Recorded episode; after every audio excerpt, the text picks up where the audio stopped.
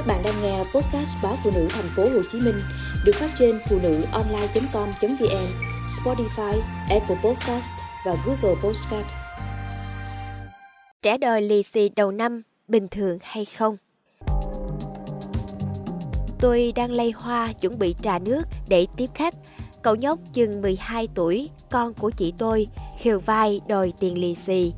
Tôi giật mình, bất ngờ, rồi thấy khó chịu trước hành động của bé. Nhưng tôi cười cho qua chuyện, rồi tiếp tục công việc của mình. Buổi tiếp khách ngày mùng 2 Tết lẽ ra nhiều niềm vui, nhưng khiến tôi suy nghĩ nhiều. Tôi không quá khắc khe với sự hồn nhiên ngây thơ của trẻ nhỏ, cũng không quan niệm bị đòi tiền và kéo theo những điều không may mắn mà sâu xa hơn đó là nỗi lo về văn hóa truyền thống trong thời buổi hiện đại tôi dùng từ khóa lì xì để tra cứu trên google bên cạnh những điều tốt đẹp về phong tục này trong dịp tết cũng có không ít những câu chuyện khiến người đọc trăn trở tôi đứng hình khi xếp lì xì con biểu môi chê ít đầu đầu lì xì ngày tết trẻ con chê ít xấu hổ vì bị cháu chồng chê lì xì ít trước mặt họ hàng. Lì xì 100.000 đồng bị chê ổng chê eo. Lì xì xong con cháu vứt toẹt bao lì xì để đếm tiền, vân vân. Chẳng biết từ bao giờ, lì xì từ một nét văn hóa truyền thống đã trở thành nỗi ám ảnh của người lớn như thế. Và nay, nỗi niềm ấy đã lan sang đến chính tôi trong sự ngỡ ngàng. Ký ức ngày xưa bỗng ùa về, đêm 30 khi nhà cửa đã được trang trí tươm tất, anh em chúng tôi lại xúm xích diện những bộ đồ mới, chờ được nhận lì xì từ ba mẹ. Từ mấy ngày trước, khi thấy sắp phong bì đỏ được đặt gọn gàng ở góc tủ, đứa nào cũng nôn nao vì biết sẽ có một trong số đó thuộc về mình. Tôi là con út nên ưu tiên nhận trước, sau đó đến chị ba, anh hai.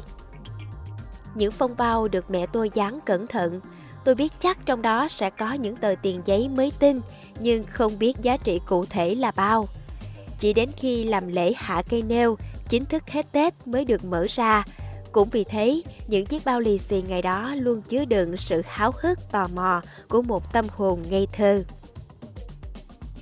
Trước khi nhận phong bao lì xì, anh em tôi đều tự nghĩ ra những lời chúc tụng cha mẹ.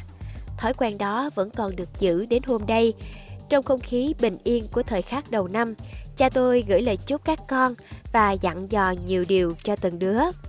Ông nói kỹ, lì xì là phong tục để trao gửi những điều may mắn đầu năm, vì thế số tiền lớn hay nhỏ không quan trọng bằng tấm lòng của người cho đi.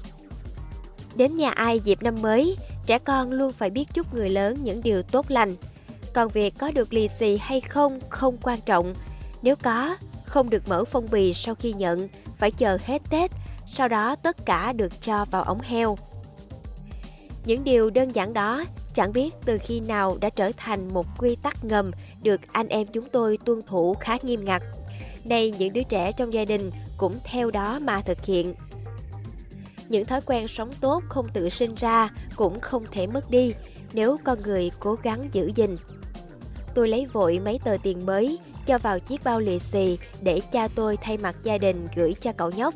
Cậu bé chỉ nói được lời cảm ơn gọn lõn, cho chiếc phong bì vào túi và tiếp tục dán mắt vào màn hình điện thoại.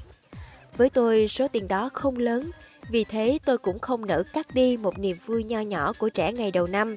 Nhưng tôi vẫn vẫn vơ nghĩ, cuộc sống hiện đại thực dụng đã khiến nhiều nét đẹp truyền thống bị sai hỏng hay cách chúng ta dạy con trẻ hiện đại đang có vấn đề muôn sự trong đời đều do con người lẽ nào chúng ta không đủ cố gắng, sự kiên nhẫn để dạy trẻ từ những điều nhỏ như thế này?